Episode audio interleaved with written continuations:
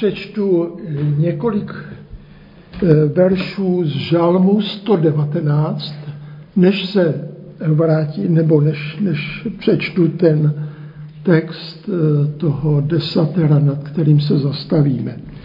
V Žalmu 119, první čtyři verše. Blaze těm, kdo vedou bezúhonný život.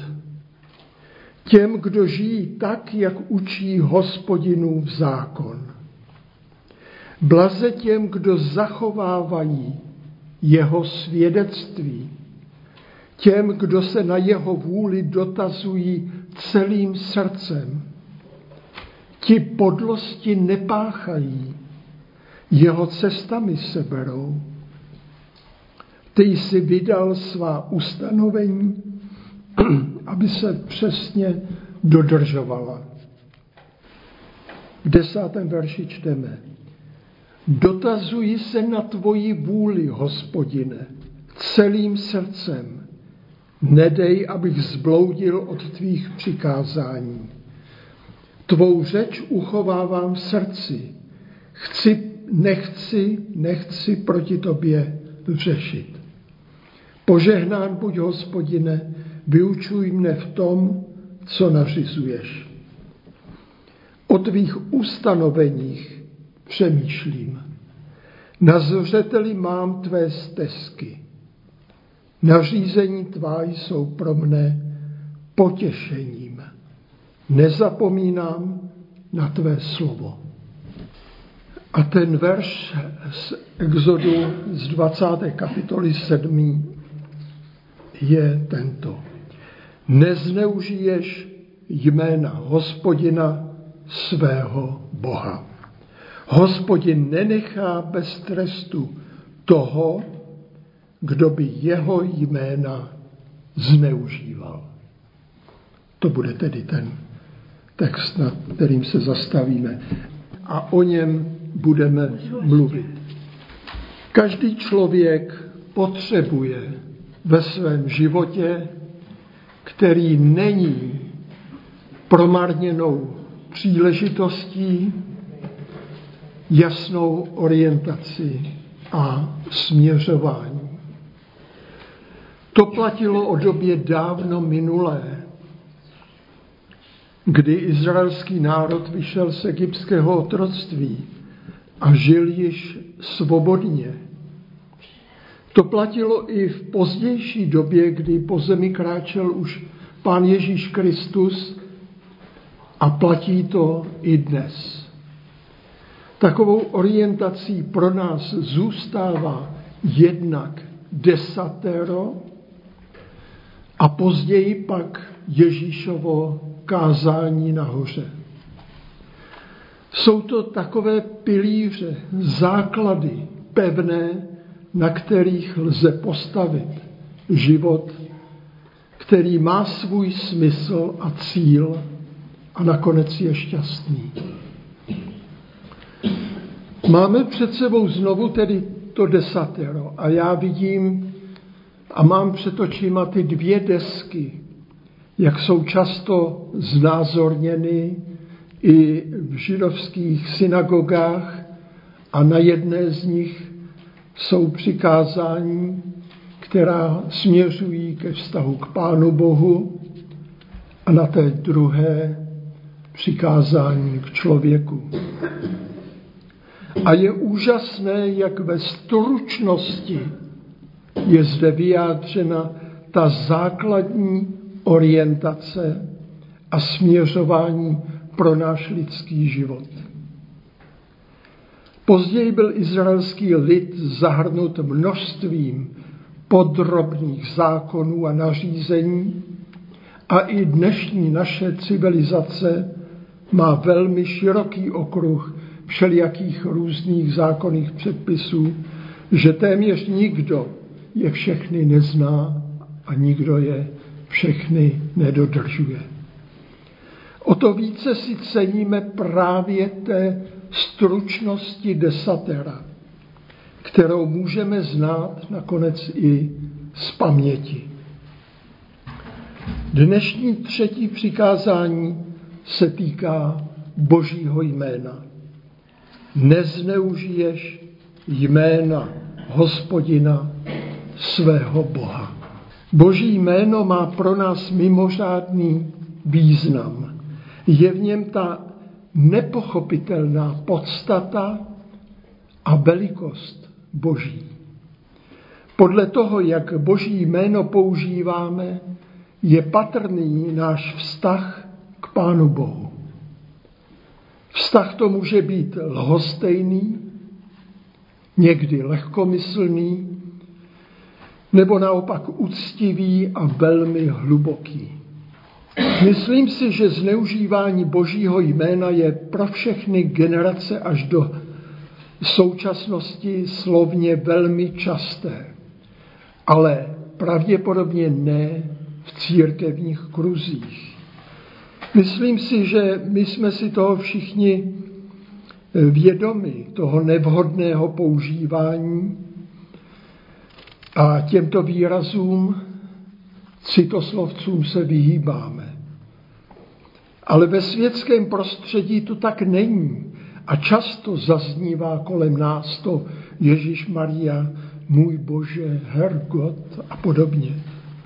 Podobně jako my křesťané se snažíme nezneužívat Boží jméno, tak i věřící židé v těch dávných dobách a vyhýbali se božímu jménu a používali jiné označení nebo jen náznaky. Místo Jahve se nahrazovalo Adonai a podobně. To je však jen často formální zneužívání, ale jsou i mnohem závažnější stránky porušování tohoto přikázání. Už od dávných dob se boží jméno zneužívalo při čarování, v magii. Takové zneužívání může být všelijak maskováno, ale všichni víme, že je velmi škodlivé. Dalším zneužíváním božího jména je používání při přísaze, která byla vyřčena při vzývání Boha a byla někdy nepravdivá, lživá nebo falešná. Ale i u skutečnosti, která se opravdu stala a je pravdivá, nemáme k ní připojovat Boží jméno. Známe dobře to biblické doporučení z Matoušova Evangelia z páté kapitole. Vaše slovo buď ano, ano, ne, ne. Co je nad to, je ze zlého. Velmi závažné je naopak úplné vynechání, absence božího jména v našem životě. Ta prázdnotá lhostejnost k nejvyššímu k našemu stvořiteli a spasiteli. Dalším závažným prohřeškem je odmítnutí následování. A to se může týkat i těch, kteří někdy zmiňují působení Pána Ježíše, ale z jeho evangelia si berou, vybírají jenom něco. To je to, co známe pak i z Matoušova evangelia, kdy pán Ježíš říká, ne každý, kdo mi říká, pane, pane, vejde do království nebeského, ale ten, kdo činí vůli mého Otce v nebesích. Mnozí mi řeknou v onen den, pane, pane, co jsme v tvém jménu neprorokovali a ve tvé jménu nevymítali zlé duchy a ve tvé jménu neučinili mnoho mocných činů? A tehdy jim prohlásím, nikdy jsem vás neznal. Jděte ode mne, kdo se dopouštíte nepravosti. To byla teda slova Pána Ježíše. Jiným naším závažným problémem s třetím přikázáním je, když jméno Boží a jméno Pána Ježíše Krista si ponecháváme jen pro své soukromí. třeba pro neděli, ale ani ve svém vnitřním uvažování nespojujeme boží působení s tímto světem, s problémy doby, s politickou a společenskou situací, s válkami mezi národy, s odklonem mnohých lidí od víry a podobně. Jak to souvisí s třetím přikázáním? Nezneužiješ jména hospodina svého Boha? Je mnoho lidí, kteří zůstávají lhostejní k problémům doby, jestliže se jich přímo nedotýkají. Říkají, co je nám pohladu ve světě, po bítě, ve vyloučených lokalitách, problematických, kde přeci žijí jen ti, kteří nechtějí pracovat. Co je nám po nějaké válce, třeba za ní mohou obě strany. Proč bychom šli volit? Všichni politici jsou přece stejní. Co je nám po nějakých klimatických změnách ve světě? Uvědomme si, že náš svět stvořil Pán Bůh a nám dal život. Je to jeho dílo a na tom díle Pánu Bohu záleží. Miluje tuto zemi, miluje člověka. A jestliže jsme lhostejní k problémům světa a k životu lidí, jiných lidí, k životnímu prostředí, jsme lhostejní k božímu dílu. Je to jako když nějaký umělec vytvoří své životní dílo, nějaký obraz, sochu, postaví dům podle svých myšlenek a někdo přijde a řekne, že ho to nezajímá, že to není nic moc. Tímto svým hodnocením špiní nejen to dílo, ale především toho tvůrce. Nezneužiješ jméno hospodina, svého Boha. Nemůžeme být lhostejní ke stvořiteli tohoto světa, dárci života, abychom nepošpinili jeho jméno. Veškerý život, vše, co zde na zemi existuje, je dar, vzácný dar, který bychom neměli poškodit, ničit a pošlapávat. Náš život, všechny naše radosti štěstí jsou hodnoty skutečně velmi křehké a potřebují stálou ochranu. Musíme se zamyslet nad naším osobním vztahem k Pánu Bohu.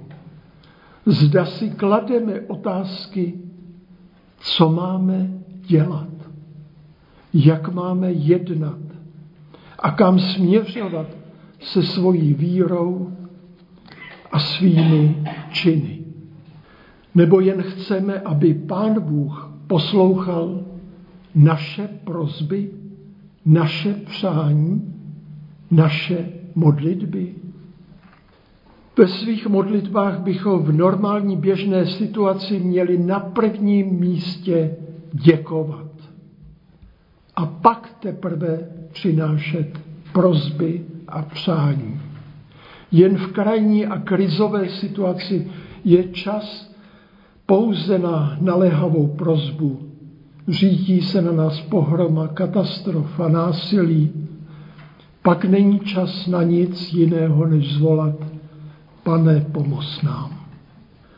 Boží lid od dob, kdy přijal desatero a později, když na zemi působil naplnitel zákona pán Ježíš, ušel skutečně dlouhou cestu. Společnost se vyvíjela a je zřejmé, že nejvyspělejší civilizace a národy jsou právě ovlivněny tou výchovou židovsko-křesťanskou. Přesto musíme s pokorou vyznat, že na praktickém křesťanském životě je dosud mnoho viny, zejména v lidskosti, v ušlechtilosti, pravdivosti, ve vztazích člověka k člověku. Kolik bylo v minulosti mezi křesťany násilí, otroctví, kolonialismus, války. I ta současná ruská válka proti Ukrajině je pod ochranou ruské pravoslavné církve. A je to válka křesťanů proti křesťanům. Člověk by rád řekl, vraťme se k desateru, čtěme kázání nahoře našeho Pána Ježíše a náš svět se změní. Tak tomu však není.